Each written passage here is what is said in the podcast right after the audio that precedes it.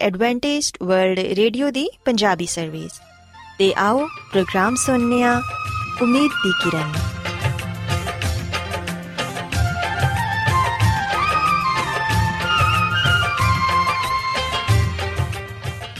ਸਾਥਿਓ, ਪ੍ਰੋਗਰਾਮ ਉਮੀਦ ਦੀ ਕਿਰਨ ਦੇ ਨਾਲ ਮੈਂ ਤੁਹਾਡੀ ਮੇਜ਼ਬਾਨ ਫਰਾਸਲੀਮ ਤੁਹਾਡੀ ਖidmat 'ਚ ਹਾਜ਼ਰ ਹਾਂ। ਸਾਡੀ ਪੂਰੀ ਟੀਮ ਵੱਲੋਂ ਪ੍ਰੋਗਰਾਮ ਸੁਣਨ ਵਾਲੇ ਸਾਰੇ ਸਾਥੀਆਂ ਨੂੰ ਸਾਡਾ ਪਿਆਰ ਭਰਾ ਸਲਾਮ ਕਬੂਲ ਹੋਏ। ਸਾਥਿਓ, ਉਮੀਦ ਕਰਨੀਆ ਕਿ ਤੁਸੀਂ ਸਾਰੇ ਖੁਦਾ ਤਾਲਾ ਦੇ ਫਜ਼ਲੋ ਕਰਮ ਨਾਲ ਖੈਰੀਅਤ ਨਾਲ ਹੋ। ਤੇ ਸਾਡੀ ਇਹ ਦੁਆ ਹੈ ਕਿ ਤੁਸੀਂ ਜਿੱਥੇ ਕਿਤੇ ਵੀ ਰਹੋ, ਖੁਦਾਵੰਦ ਖੁਦਾ ਤੁਹਾਡੇ ਨਾਲ ਹੋਣ ਤੇ ਤੁਹਾਡੀ ਹਿਫਾਜ਼ਤ ਤੇ ਰਹਿਨਮਾਈ ਕਰਨ। ਸਾਥਿਓ, ਇਸ ਤੋਂ ਪਹਿਲਾਂ ਕਿ ਅੱਜ ਦੇ ਪ੍ਰੋਗਰਾਮ ਨੂੰ ਸ਼ੁਰੂ ਕੀਤਾ ਜਾਏ, ਆਓ ਪਹਿਲਾਂ ਪ੍ਰੋਗਰਾਮ ਦੀ ਤਫਸੀਲ ਸੁਣ ਲਵੋ। ਤਫਸੀਲ ਕੁਝ ਇਸ ਤਰ੍ਹਾਂ ਹੈ ਕਿ ਪ੍ਰੋਗਰਾਮ ਦਾ ਆਗਾਜ਼ ਮਾਮੂਲ ਦੇ ਮੁਤਾਬਿਕ ਇੱਕ ਰੂਹਾਨੀ ਗੀਤ ਨਾਲ ਕੀਤਾ ਜਾਏਗਾ ਤੇ ਗੀਤ ਦੇ ਬਾਅਦ ਬੱਚਿਆਂ ਦੇ ਲਈ ਬਾਈਬਲ ਮੁਕੱਦਸ ਚੋਂ ਬਾਈਬਲ ਕਹਾਣੀ ਪੇਸ਼ ਕੀਤੀ ਜਾਏਗੀ ਤੇ ਸਾਥੀਓ ਪ੍ਰੋਗਰਾਮ ਦੇ ਆਖਿਰ 'ਚ ਖੁਦਾਵੰਦ ਦੇ ਖਾਦਮ ਅਜ਼ਮਤ ਇਮਨੁਅਲ ਖੁਦਾਵੰਦ ਦੇ ਅਲਾਹੀ ਪਾਕਲਾਮ ਚੋਂ ਪੈਗਾਮ ਪੇਸ਼ ਕਰਨਗੇ ਆਓ ਸਾਥੀਓ ਸਭ ਤੋਂ ਪਹਿਲਾਂ ਖੁਦਾਵੰਦ ਦੀ ਤਾਰੀਫ 'ਚ ਇਹ ਖੂਬਸੂਰਤ ਗੀਤ ਸੁਣੀਏ खुदा तरसो आओ सुनो ए बयान मेरे ऊते रब ने जो कीते एहसान खुदा तरसो आओ सुनो ए बयान मेरे ऊते रब ने जो कीते एहसान खुदा तरसो आओ सुनो ए बयान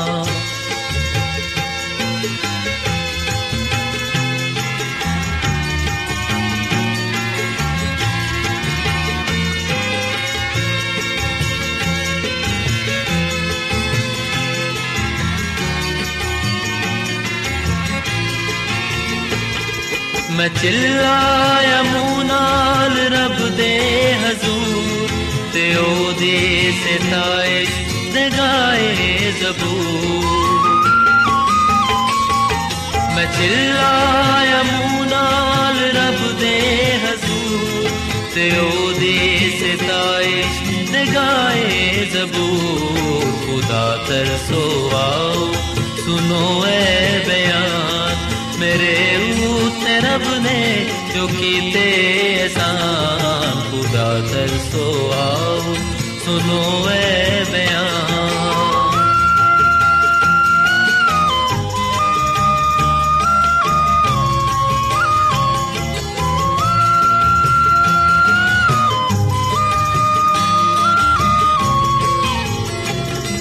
बदी मेरे दिल बिच होवे जरा कदी भी न मेरी सुनेगा खुदा। बदी मेरे दिल बिच होवे जरा। कदी भी न मेरी सुनेगा खुदा। खुदा तरसो आओ, सुनो ए बयान। मेरे ऊते रब ने जो कीते एहसान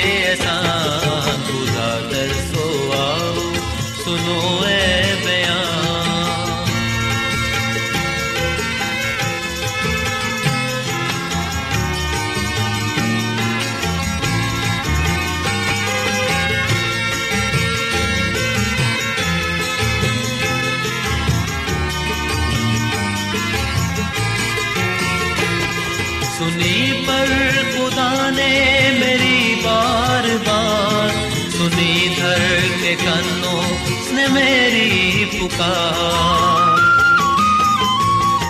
सुनी पर खुदा ने मेरी बार बार।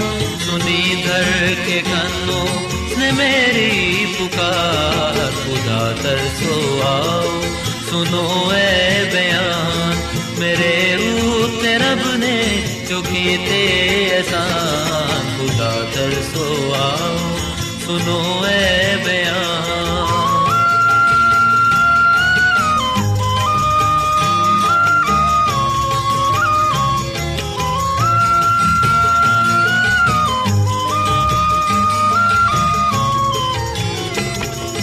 मुबारक खुदा है मुबारक खुदा दुआ सुनता करदा रहम सदा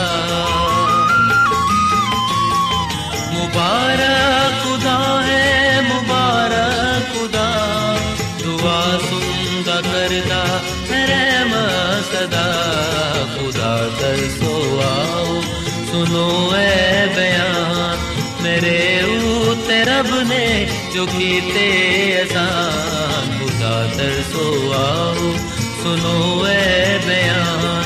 मेरे ऊते रब ने जुगीते अजान खुदा तर सो आओ, सुनो ए बयान। प्यारे बच्चों, खुदावंद की तारीफ़ के लिए हूँ थोड़ी खिदमत से जड़ा खूबसूरत गीत पेश किया गया यकीन ये गीत थानू पसंद आया होगा हूँ वेला है कि बाइबल कहानी थोड़ी खिदमत से पेश की जाए।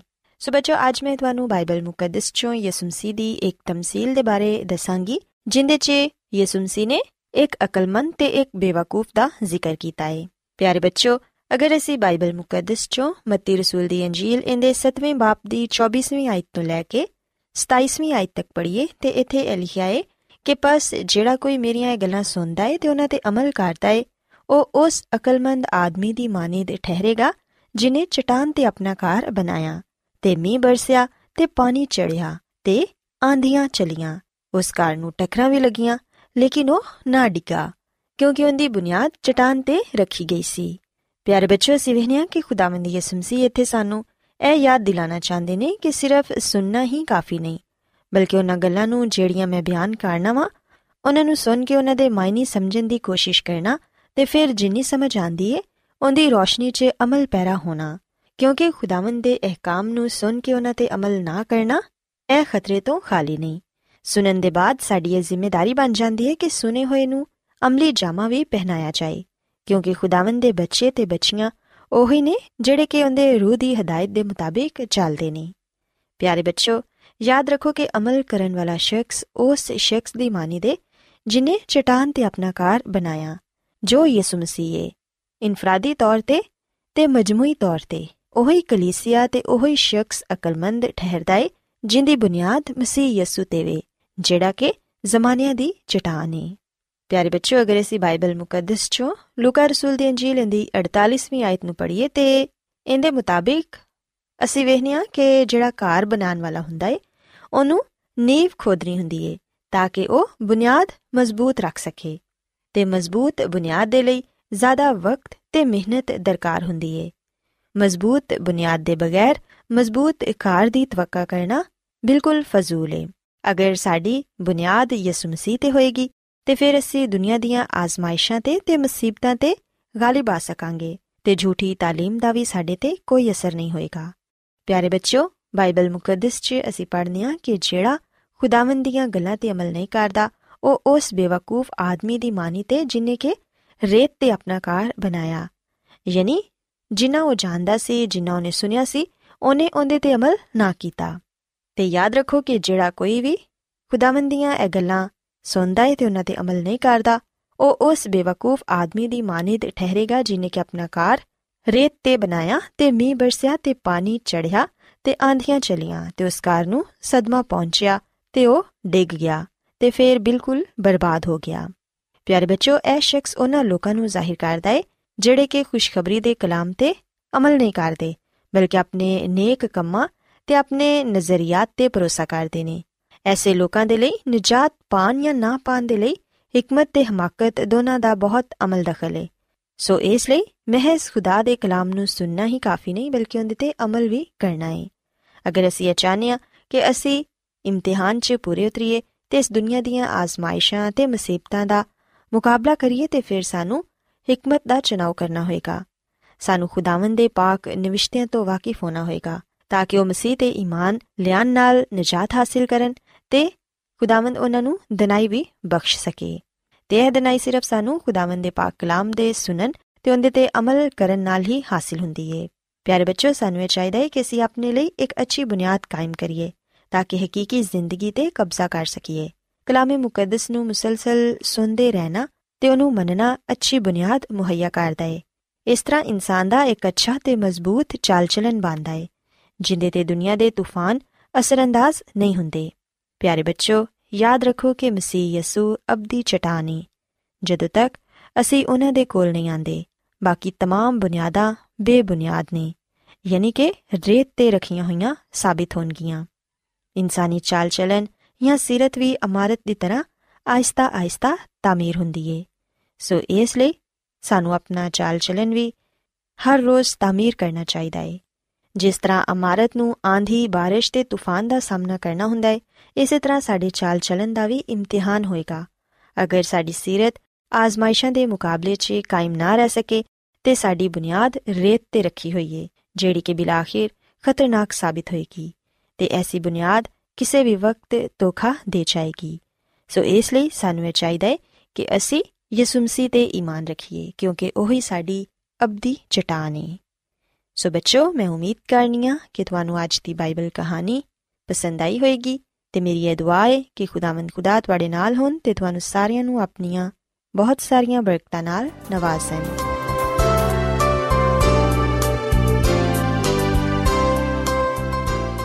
ਰੋਜ਼ਾਨਾ ਐਡਵੈਂਟਿਸਟ ਵਰਲਡ ਰੇਡੀਓ 24 ਘੰਟੇ ਦਾ ਪ੍ਰੋਗਰਾਮ ਜਨੂਬੀ ਏਸ਼ੀਆ ਦੇ ਲਈ ਪੰਜਾਬੀ ਉਰਦੂ ਅੰਗਰੇਜ਼ੀ ਸਿੰਧੀ ਤੇ ਦੂਜੀਆਂ ਬਹੁਤ ਸਾਰੀਆਂ ਜ਼ੁਬਾਨਾਂ ਵਿੱਚ ਨਸ਼ਰ ਕਰਦਾ ਹੈ ਸਿਹਤ ਮਤਵਾਜ਼ਨ ਖੁਰਾਕ تعلیم ਖਾਨਦਾਨੀ ਜ਼ਿੰਦਗੀ ਤੇ ਬਾਈਬਲ ਮੁਕੱਦਸ ਨੂੰ ਸਮਝਣ ਦੇ ਲਈ ਐਡਵੈਂਟਿਸਟ ਵਰਲਡ ਰੇਡੀਓ ਜ਼ਰੂਰ ਸੁਨੋ ਸਾਡੀ ਪੰਜਾਬੀ ਸਰਵਿਸ ਦਾ ਪਤਾ ਲਿਖ ਲਵੋ ਇਨਚਾਰਜ ਪ੍ਰੋਗਰਾਮ ਉਮੀਦ ਦੀ ਕਿਰਨ post box number 32 Lahore Pakistan Adventist World Radio ਵੱਲੋਂ ਪ੍ਰੋਗਰਾਮ ਉਮੀਦ ਦੀ ਕਿਰਨ ਨਿਸ਼ਰ ਕੀਤਾ ਜਾ ਰਿਹਾ ਹੈ ਹੁਣ ਵੇਲਾ ਹੈ ਕਿ ਅਸੀਂ ਖੁਦਾ ਦੇ ਪਾਕ ਕਲਾਮ ਚੋਂ ਪੈਗਾਮ ਸੁਣੀਏ ਤੇ ਅੱਜ ਤੁਹਾਡੇ ਲਈ ਪੈਗਾਮ ਖੁਦਾ ਦੇ ਖਾਦਮ ਅਜ਼ਮਤ ਇਮਨੁਅਲ ਪੇਸ਼ ਕਰਨਗੇ ਤੇ ਆਓ ਆਪਣੇ ਦਿਲਾਂ ਨੂੰ ਤਿਆਰ ਕਰੀਏ ਤੇ ਖੁਦਾ ਦੇ ਕਲਾਮ ਨੂੰ ਸੁਣੀਏ ਯਿਸੂ ਮਸੀਹ ਦੇ ਅਜ਼ਲੀ ਤੇ ਅਬਦੀ ਨਾਮ ਵਿੱਚ ਸਾਰੇ ਸਾਥੀਆਂ ਨੂੰ ਸਲਾਮ ਸਾਥੀਓ ਮੈਂ ਮਸੀਹ ਯਿਸੂ ਵਿੱਚ ਤੁਹਾਡਾ ਖਾਦਮ ਅਜ਼ਮਤ ਇਮਾਨੁਅਲ ਕਲਾਮੇ ਮੁਕੱਦਸ ਦੇ ਨਾਲ ਤੁਹਾਡੀ ਖਿਦਮਤ ਵਿੱਚ ਹਾਜ਼ਰ ਹਾਂ ਤੇ ਮੈਂ ਖੁਦਾਵੰਦ ਖੁਦਾ ਦਾ ਸ਼ੁਕਰ ਅਦਾ ਕਰਨਾ ਵਾਂ ਕਿ ਅੱਜ ਮੈਂ ਤੁਹਾਨੂੰ ਇੱਕ ਵਾਰ ਫੇਰ ਖੁਦਾਵੰਦ ਦਾ ਕਲਾਮ ਸੁਣਾ ਸਕਣਾ ਸਾਥੀਓ, ਮੈਨੂੰ ਉਮੀਦ ਹੈ ਕਿ ਤੁਸੀਂ ਹੁਣ ਖੁਦਾਵੰਦ ਦੇ ਕਲਾਮ ਨੂੰ ਸੁਣਨ ਦੇ ਲਈ ਤਿਆਰ ਹੋ। ਆਓ ਆਪਣੇ ਈਮਾਨ ਦੀ ਮਜ਼ਬੂਤੀ ਤੇ ਈਮਾਨ ਦੀ ਤਰੱਕੀ ਦੇ ਲਈ ਖੁਦਾਵੰਦ ਦੇ ਕਲਾਮ ਨੂੰ ਸੁਣਨੇ ਆ। ਅੱਜ ਅਸੀਂ ਖੁਦਾਵੰਦ ਦੇ ਕਲਾਮ ਚੋਂ ਯਿਸੂ ਮਸੀਹ ਦੀ ਸਿਖਾਈ ਹੋਈ ਦੁਆ ਦੇ ਮਤਲਬ ਨੂੰ ਜਾਣਾਂਗੇ, ਇਸ ਗੱਲ ਨੂੰ ਸਿੱਖਾਂਗੇ ਕਿ ਖੁਦਾਵੰਦ ਯਿਸੂ ਮਸੀਹ ਆਪਣੀ ਦੁਆ ਦੇ ਜ਼ਰੀਏ ਸਾਨੂੰ ਹੋਰ ਕੀ ਕੁਝ ਸਿਖਾਣਾ ਚਾਹੁੰਦੇ ਨੇ। ਸਾਥੀਓ, ਅਗਰ ਅਸੀਂ ਬਾਈਬਲ ਮੁਕੱਦਸ ਦੇ ਨਵੇਂ ਏਧਨਾਮੇ ਵਿੱਚ ਮਤੀ ਦੀ ਅੰਜੀਲ ਦੇ 6 ਬਾਬ ਦੀ 9ਵੀਂ ਐਤ ਤੋਂ ਲੈ ਕੇ 13ਵੀਂ ਐਤ ਤੱਕ ਪੜ੍ਹੀਏ, ਤੇ ਇੱਥੇ ਸਾਨੂੰ ਉਹ ਦੁਆ ਪੜਨ ਨੂੰ ਮਿਲਦੀ ਏ ਜਿਹੜੀ ਕਿ ਖੁਦਾਵੰਦ ਯਿਸੂ ਮਸੀਹ ਨੇ ਆਪਣੇ ਸ਼ਾਗਿਰਦਾਂ ਨੂੰ ਸਿਖਾਈ। ਸਾਥੀਓ, ਮਤੀ ਦੇ ਅੰਜੀਲ ਦੇ 6 ਬਾਬ ਦੀ 9 ਐਤ ਵਿੱਚ ਯਿਸੂ ਮਸੀਹ ਨੇ ਫਰਮਾਇਆ ਕਿ ਜਦੋਂ ਕਦੀ ਵੀ ਤੁਸੀਂ ਦੁਆ ਕਰੋ ਤੇ ਕਿਆ ਕਰੋ ਕਿ ਐ ਸਾਡੇ ਬਾਪ, ਤੂੰ ਜਿਹੜਾ ਕਿ ਆਸਮਾਨ ਤੇ ਮੈਂ ਤੇਰਾ ਨਾਮ ਪਾਕ ਮੰਨਿਆ ਜਾਏ। ਸਾਥੀਓ, ਬਾਈਬਲ ਮੁਕੱਦਸ ਵਿੱਚ ਅਸੀਂ ਇਸ ਗੱਲ ਨੂੰ ਪੜ੍ਹਨੇ ਆ ਕਿ ਖੁਦਾਵੰਦ ਯਿਸੂ ਮਸੀਹ ਨੇ ਆ ਦੁਆ ਸਿਖਾਣ ਤੋਂ ਥੋੜੀ ਦੇਰ ਪਹਿਲੂ ਆਪਣੇ ਸ਼ਾਗਿਰਦਾਂ ਨੂੰ ਆ ਫਰਮਾਇਆ, ਮਤੀ ਦੀ ਅੰਜੀਲ ਦੇ 6 ਬਾਬ ਦੀ 7 ਐਤ ਵਿੱਚ ਲਿਖਿਆ ਕਿ ਯਿਸੂ ਮਸੀਹ ਨੇ ਕਿਹਾ ਕਿ ਦੁਆ ਕਰਦੇ ਵੇਲੇ ਗੈਰ ਕੌਮਾਂ ਦੇ ਲੋਕਾਂ ਵਾਂਗੂ ਬੱਕ-ਬੱਕ ਨਾ ਕਰੋ, ਕਿਉਂਕਿ ਉਹ ਸਮਝਦੇ ਨੇ ਕਿ ਸਾਡੇ ਜ਼ਿਆਦਾ ਬੋਲਣ ਦੇ ਨਾਲ ਸਾਡੀ ਜ਼ਿਆਦਾ ਸੁਣੀ ਜਾਏਗੀ। ਸੋ ਯਿਸੂ ਮਸੀਹ ਆ ਨਹੀਂ ਚਾਹੁੰਦੇ ਸਨ ਕਿ ਲੋਕ ਦੁਆ ਨੂੰ ਆਮ ਸਮਝਣ। ਯਿਸੂ ਮਸੀਹ ਚਾਹੁੰਦੇ ਸਨ ਕਿ ਲੋਕ ਦੁਆ ਨੂੰ ਅਹਿਮੀਅਤ ਦੇਣ, ਦੁਆ ਨੂੰ ਖਾਸ ਸਮਝਣ। ਸਾਥੀਓ, ਅੱਜ ਵੀ ਅਸੀਂ ਵੇਖਨੇ ਕਿ ਬਹੁਤ ਸਾਰੇ ਲੋਕ ਦੁਆ ਦੀ ਅਹਿਮੀਅਤ ਤੋਂ ਨਾਵਾਕਿਫ ਨੇ। ਬਹੁਤ ਸਾਰੇ ਲੋਕ ਤੇ ਦੁਆ ਨੂੰ ਮਾਮੂਲੀ ਖਿਆਲ ਕਰਦੇ ਨੇ। ਉਹਨਾਂ ਦੇ ਨਜ਼ਦੀਕ ਦੁਆ ਦੀ ਕੋਈ ਅਹਿਮੀਅਤ ਨਹੀਂ ਹੈ। ਪਰ ਅਸੀਂ ਵੇਖਨੇ ਕਿ ਯਿਸੂ ਮਸੀਹ ਨੇ ਦੁਆ ਦੀ ਅਹਿਮੀਅਤ ਨੂੰ ਉਹਨਾਂ ਦੀਆਂ ਜ਼ਿੰਦਗੀਆਂ ਵਿੱਚ ਉਜਾਗਰ ਕੀਤਾ।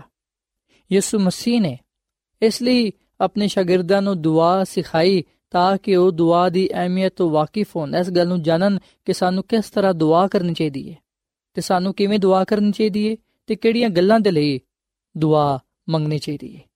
ਸੋ ਇਸ ਵੇਲੇ ਕਿ ਯਿਸੂ ਮਸੀਹ ਨੇ ਜਿਹੜੇ ਪਹਿਲੇ ਅਲਫਾਜ਼ ਦੁਆ ਵਿੱਚ ਇਸਤੇਮਾਲ ਕੀਤੇ, ਉਹ ਆਸਨ ਕਿ, ਐ ਸਾਡੇ ਬਾਪ, ਤੂੰ ਜਿਹੜਾ ਕਿ ਆਸਮਾਨ ਤੇ ਮੈਂ ਤੇਰਾ ਨਾਮ ਪਾਕ ਮੰਨਿਆ ਜਾਏ। ਅਸੀਂ ਵੇਖਨੇ ਕਿ ਇਹਨਾਂ ਅਲਫਾਜ਼ਾਂ ਵਿੱਚ ਇਸ ਗੱਲ ਨੂੰ ਜ਼ਾਹਿਰ ਕੀਤਾ ਗਿਆ ਹੈ। ਯਿਸੂ ਮਸੀਹ ਨੇ ਆਪਣੇ ਸ਼ਾਗਿਰਦਾਂ ਤੇ ਇਸ ਗੱਲ ਨੂੰ ਵਾਜ਼ਿਹ ਕੀਤਾ ਹੈ, ਇਸ ਗੱਲ ਨੂੰ ਬਿਆਨ ਕੀਤਾ ਹੈ ਕਿ ਉਹਨਾਂ ਦਾ ਖੁਦਾ ਦੇ ਨਾਲ ਕੀ ਤਾਲੁਕ ਹੈ। ਉਹ ਆਪਣੇ ਖੁਦਾਵੰਦ ਨੂੰ ਕੀ ਕਹਿ ਕੇ ਪੁਕਾਰ ਸਕਦੇ ਨੇ? ਇਸ ਮਸੀਹ ਨੇ ਫਰਮਾਇਆ ਕਿ ਤੁਸੀਂ ਕਿਆ ਕਰੋ ਕਿ ਐ ਸਾਡੇ ਬਾਪ। ਸਾਥੀਓ, ਖੁਦਾਵੰਦ ਯਿਸੂ ਮਸੀਹ ਨੇ ਸਾਨੂੰ ਆ ਸ਼ਰਫ ਬਖਸ਼ਿਆ ਹੈ ਕਿ ਅਸੀਂ ਖੁਦਾ ਨੂੰ ਬਾਪ ਕਹਿ ਕੇ ਪੁਕਾਰ ਸਕੀਏ। ਕਿਉਂਕਿ ਜਦੋਂ ਅਸੀਂ ਖੁਦਾ ਨੂੰ ਬਾਪ ਕਹਿ ਕੇ ਪੁਕਾਰਨੇ ਆ, ਉਸ ਵੇਲੇ ਨਾ ਸਿਰਫ ਅਸੀਂ ਆਪਣੇ ਰਿਸ਼ਤੇ ਦਾ ਇਜ਼ਹਾਰ ਕਰਨੇ ਆ, ਬਲਕਿ ਇਸ ਗੱਲ ਨੂੰ ਵੀ ਜਾਣਨ ਵਾਲ ਬਣਨੇ ਆ ਕਿ ਜਿਵੇਂ ਬੱਚਾ ਆਪਣੇ ਮਾਪੇ ਤੇ ਮੁਕੰਮਲ ਭਰੋਸਾ ਰੱਖਦਾ ਹੈ, ਇਤਮਾਦ ਕਰਦਾ ਹੈ। ਉਸੇ ਤਰ੍ਹਾਂ ਸੇ ਵੀ ਆਪਣੇ ਆਸਮਾਨੀ ਬਾਪ ਤੇ ਮੁਕੰਮਲ ਭਰੋਸਾ ਰੱਖੀਏ, ਇਤਮਾਦ ਰੱਖੀਏ। ਇਸ ਗੱਲ ਤੇ ਯਕੀਨ ਰੱਖੀਏ ਕਿ ਉਹ ਸਾਡੀ ਹਰ ਮੁਰਾਦ ਨੂੰ, ਹਰ ਖੁਆਇਸ਼ ਨੂੰ ਵੇਲੇ ਤੇ ਪੂਰਾ ਕਰੇਗਾ। ਸਾਥੀਓ, ਯਿਸੂ ਮਸੀਹ ਨੇ ਸਾਨੂੰ ਹਦਾਇਤ ਕੀਤੀ ਹੈ ਕਿ ਅਸੀਂ ਖੁਦਾ ਨੂੰ ਬਾਪ ਕਹਿ ਕੇ ਪੁਕਾਰੀਏ। ਔਰ ਫਿਰ ਅਸੀਂ ਨੇ ਕਿ ਯਿਸੂ ਮਸੀਹ ਨੇ ਫਰਮਾਇਆ, ਦੁਆ ਵਿੱਚ ਕਿ ਐ ਸਾਡੇ ਬਾਪ ਤੂੰ ਜਿਹੜਾ ਕਿ ਆਸਮਾਨ ਤੇ ਵੇਂ ਤੇਰਾ ਨਾਮ ਪਾਕ ਮੰਨਿਆ ਜਾਏ ਖੁਦਾ ਦੇ ਨਾਮ ਨੂੰ ਪਾਕ ਮੰਨਣਾ ਜ਼ਰੂਰੀ ਹੈ ਸਾਥੀਓ ਖੁਦਾਵੰਦ ਸਾਡਾ ਖੁਦਾ ਪਾਕ ਖੁਦਾ ਹੈ ਸਾਡਾ ਆਸਮਾਨੀ ਬਾਪ ਪਾਕੀਜ਼ਗੀ ਦਾ ਸਰਚਸ਼ਮਾ ਹੈ ਸਿਰਫ ਉਹੀ ਪਾਕ ਹੈ ਉਹੀ ਕਾਮਿਲ ਹੈ ਉਹੀ ਜ਼ਿੰਦਾ ਖੁਦਾ ਹੈ ਔਰ ਫਿਰ ਸਾਥੀਓ ਜਦੋਂ ਅਸੀਂ ਖੁਦਾ ਨੂੰ ਪਾਕ ਕਹਿ ਕੇ ਪੁਕਾਰਨੇ ਆ ਉਸ ਵੇਲੇ ਅਸੀਂ ਇਸ ਗੱਲ ਨੂੰ ਵੀ ਜਾਣਨ ਵਾਲ ਬਣਨੇ ਆ ਕਿ ਅਸਾਂ ਵੀ ਉਹਦੇ ਵਾਂਗੂ ਪਾਕ ਹੋਣਾ ਹੈ।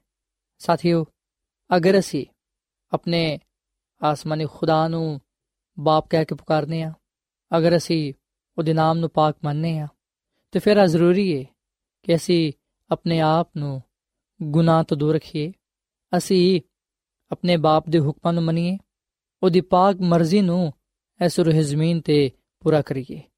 ਅਗਰ ਅਸੀਂ ਖੁਦਾ ਦੇ ਹੁਕਮਾਂ ਤੇ ਅਮਲ ਨਹੀਂ ਕਰਦੇ। ਅਗਰ ਅਸੀਂ ਗੁਨਾਹ ਤੋਂ ਦੂਰ ਨਹੀਂ ਰਹਿੰਦੇ, ਅਗਰ ਅਸੀਂ ਗੁਨਾਹ ਵਿੱਚ ਜ਼ਿੰਦਗੀ ਗੁਜ਼ਾਰਨੇ ਆ, ਤੇ ਫਿਰ ਸਾਨੂੰ ਆ ਹੱਕ ਹਾਸਲ ਨਹੀਂ ਹੈ ਕਿ ਅਸੀਂ ਆਸਮਾਨੀ ਖੁਦਾ ਨੂੰ ਬਾਪ ਕਹਿ ਕੇ ਪੁਕਾਰ ਸਕੀਏ।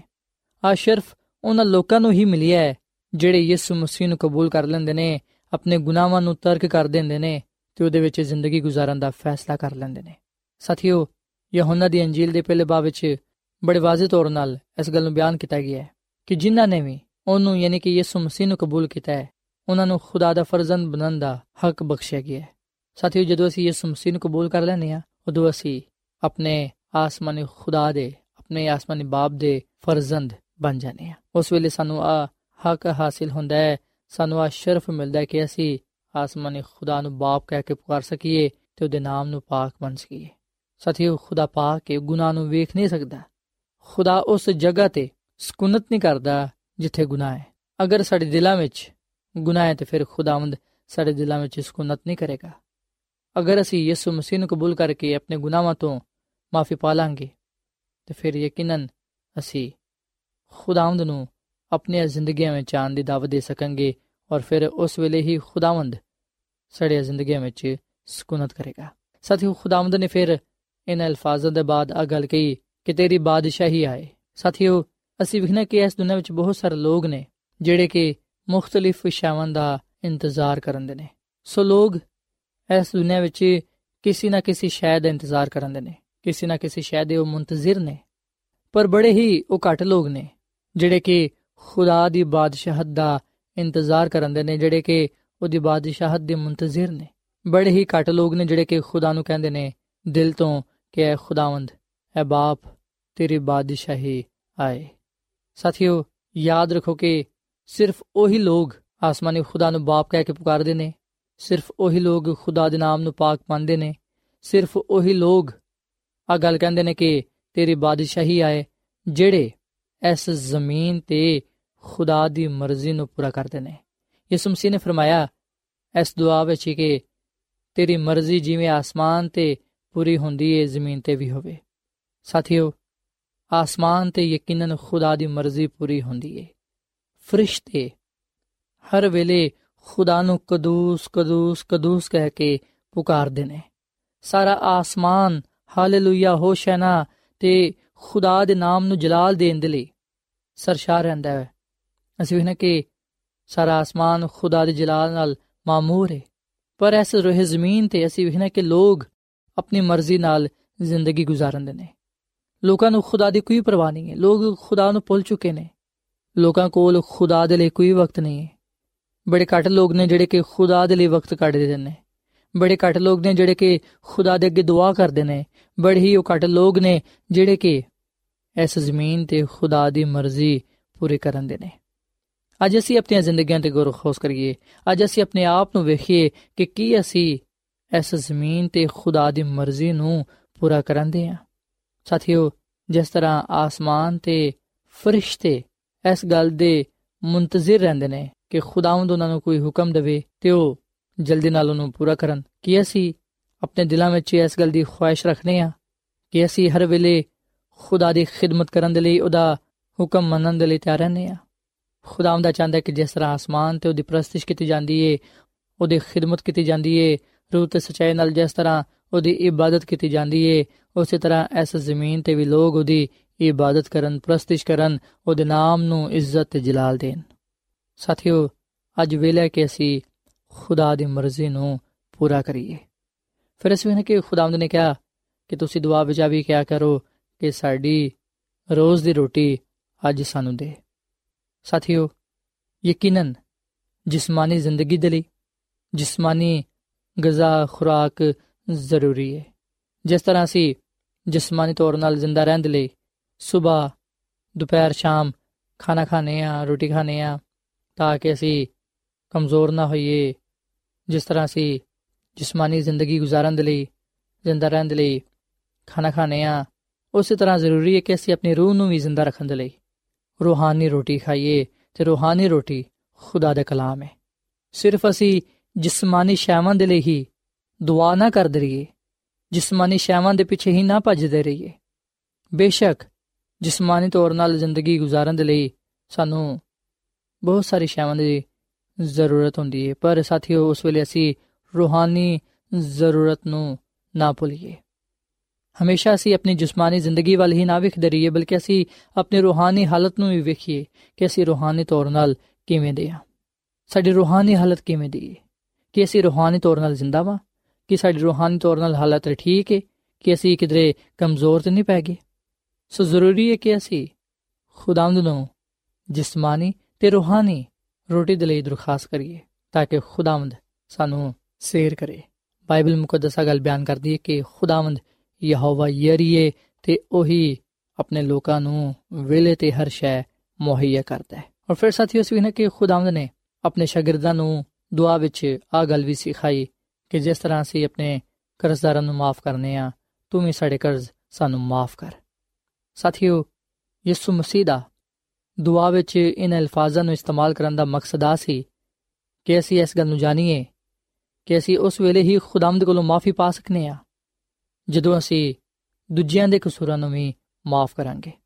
ਅਕਸਰ ਵੇਖਿਆ ਗਿਆ ਕਿ ਜਦੋਂ ਕੋਈ ਸ਼ਖਸ ਸਾਨੂੰ ਨੁਕਸਾਨ ਪਹੁੰਚਾਉਂਦਾ ਹੈ, ਜਦੋਂ ਕੋਈ ਸ਼ਖਸ ਸਾਡੇ ਕੋਲੋਂ ਮਾਫੀ ਮੰਗਦਾ ਹੈ। ਉਸ ਵੇਲੇ ਅਸੀਂ ਉਹਨੂੰ ਮਾਫ ਕਰਨ ਦੇ ਲਈ ਤਿਆਰ ਨਹੀਂ ਹੁੰਦੇ। ਕਈ ਦਫਾ ਤੇ ਆ ਵੀ ਵੇਖਿਆ ਗਿਆ ਕਿ ਲੋਕ ਜਿਤਾਉਂਦੇ ਨੇ ਕਿ ਮੈਂ ਤੇ ਬੜੀ ਦਫਾ ਤੈਨੂੰ ਮਾਫ ਕੀਤਾ ਪਰ ਹੁਣ ਮਾਫ ਨਹੀਂ ਕਰ ਸਕਦਾ। ਸੱਚੋ, ਅਗਰ ਖੁਦਾਵੰਦ ਸਾਨੂੰ ਕਹੇ ਕਿ ਮੈਂ ਤੁਹਾਨੂੰ ਬੜਾ ਮਾਫ ਕੀਤਾ ਪਰ ਹੁਣ ਮਾਫ ਨਹੀਂ ਕਰ ਸਕਦਾ, ਸੋਚੋ ਕਿ ਉਸ ਵੇਲੇ ਤੁਹਾਡੇ ਜ਼ਿਹਨਾਂ ਵਿੱਚ, ਤੁਹਾਡੇ ਦਿਲਾਂ ਵਿੱਚ ਕੀ ਖਿਆਲ ਆਏਗਾ। ਸ਼ਾਇਦ ਤੁਸੀਂ ਆ ਕਹੋ ਕਿ ਖੁਦਾ ਤੇ ਬੜਾ ਸਖਤ ਹੈ ਸਾਥੀਓ, ਖੁਦਾਵੰਦ ਤੇ ਸਾਡਾ ਖੁਦਾ, ਮੁਹੱਬਤ ਦਾ ਖੁਦਾ ਹੈ। ਜਿਸ ਤਰ੍ਹਾਂ ਅਸੀਂ ਖੁਦਾਵੰਦ ਕੋਲੋਂ ਮਾਫੀ ਪਾਉਂਦੇ ਰਹਿੰਦੇ ਆ ਹਜ਼ਰਤ ਦਾਊਦ ਕਹਿੰਦਾ ਕਿ ਅਗਰ ਖੁਦਾ ਸਾਡੇ ਗੁਨਾਹਾਂ ਨੂੰ ਹਿਸਾਬ ਵਿੱਚ ਲੈ ਕੇ ਆਏ, ਤੇ ਅਸੀਂ ਫਿਰ ਬਚ ਨਹੀਂ ਸਕਦੇ। ਸਾਥੀਓ, ਆਏ ਰੋਜ਼ ਅਸੀਂ ਬਹੁਤ ਸਾਰੇ ਗੁਨਾਹ ਕਰਨੇ ਆ ਰੋਜ਼ਾਨਾ ਸਾਡੇ ਕੋਲੋਂ ਬਹੁਤ ਸਾਰੀ ਗਲਤੀ ਖਤਾਵਾ ਹੋ ਜਾਂਦੇ ਨੇ।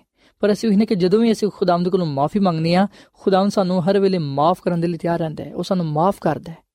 ਪਰ ਸਾਡਾ ਉਸ ਵੇਲੇ ਕਿਸ ਤਰ੍ਹਾਂ ਦਾ ਰਵਈਆ ਹੁੰਦਾ ਜਦੋਂ ਕੋਈ ਦੂਜਾ ਸ਼ਖਸ ਸਾਡੇ ਕੋਲੋਂ ਮਾਫੀ ਮੰਗਦਾ ਹੈ? ਸਾਥੀਓ, ਅਗਰ ਅਸੀਂ ਅਚਾਨਕ ਕਿ ਖੁਦਾਵੰਦ ਸਾਨੂੰ ਮਾਫ ਕਰੇ, ਤੇ ਫਿਰ ਅਸੀਂ ਵੀ ਲੋਕਾਂ ਦੇ ਗੁਨਾਹਾਂ ਨੂੰ ਮਾਫ ਕਰੀਏ, ਉਹਨਾਂ ਦੇ ਨਾਲ ਪਿਆਰ ਤੇ ਮੁਹੱਬਤ ਕਰੀਏ। ਦੁਆ ਵਿੱਚ ਇਸ ਲਈ ਯਿਸੂ ਮਸੀਹ ਨੇ ਕਿਹਾ ਕਿ ਸਾਨੂੰ ਆਜ਼ਮਾਇਸ਼ ਵਿੱਚ ਨਾ ਲਿਆ, ਬਲਕਿ ਬਦੀ ਤੋਂ ਬਚਾ। ਸਾਥੀਓ, ਬੇਸ਼ੱਕ ਇਸ ਦੁਨੀਆਂ ਵਿੱਚ ਰਹਿੰਦੇ ਹੋਏ ਆ ਸਾਨੂੰ ਮੁxtਲਿਫ ਆਜ਼ਮਾਇਸ਼ਾਂ ਤੋਂ ਗੁਜ਼ਰਨਾ ਪੈਂਦਾ ਹੈ। ਆਏ ਰੋਜ਼ ਕੋਈ ਨਾ ਕੋਈ ਸਾਡੀ ਆਜ਼ਮਾਇਸ਼ ਹੁੰਦੀ ਹੈ ਆਜ਼ਮਾਇਸ਼ ਦਾ ਨਾ ਕੋਈ ਵੱਡੀ ਗੱਲ ਨਹੀਂ ਹੈ ਸਾਥੀਓ, ਆਜ਼ਮਾਇਸ਼ ਵਿੱਚ ਪੈਣਾ ਗੁਨਾਹ ਨਹੀਂ ਹੈ ਬਲਕਿ ਸਾਥੀਓ, ਗੁਨਾਹ ਉਸ ਵੇਲੇ ਹੁੰਦਾ ਜਦੋਂ ਅਸੀਂ ਆਜ਼ਮਾਇਸ਼ ਵਿੱਚ ਡਿੱਗ ਜਾਂਦੇ ਆ। ਜਦੋਂ ਅਸੀਂ ਪਸਤ ਹਿੰਮਤ ਹੋ ਜਾਂਦੇ ਆ ਤੇ ਖੁਦਾ ਤੋਂ ਦੂਰ ਚਲ ਜਾਂਦੇ ਆ। ਇਸ ਮਸੀਹ ਚਾਹੁੰਦਾ ਕਿ ਅਸੀਂ ਬਦੀ ਤੋਂ ਬਚੀਏ। ਅਸੀਂ ਗੁਨਾਹ ਨਾ ਕਰੀਏ। ਜਦੋਂ ਵੀ ਕੋਈ ਵੀ ਆਜ਼ਮਾਇਸ਼ ਸਾਡੇ ਤੇ ਆਂਦੀ ਹੈ ਅਸੀਂ ਖੁਦਾ ਵੱਲ ਵੇਖੀਏ, ਈਮਾਨ ਦੇ ਬਾਨੀ ਤੇ ਕਾਮਲ ਕਰਨ ਵਾਲੇ ਯਿਸੂ ਮਸੀਹ ਨੂੰ ਤੱਕਦੇ ਰਹੀਏ। ਅਸੀਂ ਨੇ ਕਿ ਯਿਸੂ ਮਸੀਹ ਵੀ ਆਜ਼ਮਾਏ ਗਏ। ਯਿਸੂ ਮਸੀਹ ਦੀ ਵੀ ਆਜ਼ਮਾਇਸ਼ ਹੋਈ, ਪਰ ਉਹਨਾਂ ਨੇ ਕੋਈ ਵੀ ਬਦੀ ਨਾ ਕੀਤੀ, ਗੁਨਾਹ ਨਾ ਕੀਤਾ। ਸੋ ਸਾਥੀਓ ਖੁਦਾਮ ਦੀ ਯਿਸੂ ਮਸੀਹ ਨੇ ਜਿਹੜੀ ਦੁਆ ਆਪਣੇ ਸ਼ਾਗਿਰਦਾਂ ਨੂੰ ਸਿਖਾਈ, ਅੱਜ ਉਹੀ ਦੁਆ ਖੁਦਾਵੰਦ ਸਾਨੂੰ ਵੀ ਸਿਖਾਉਂਦੇ ਨੇ।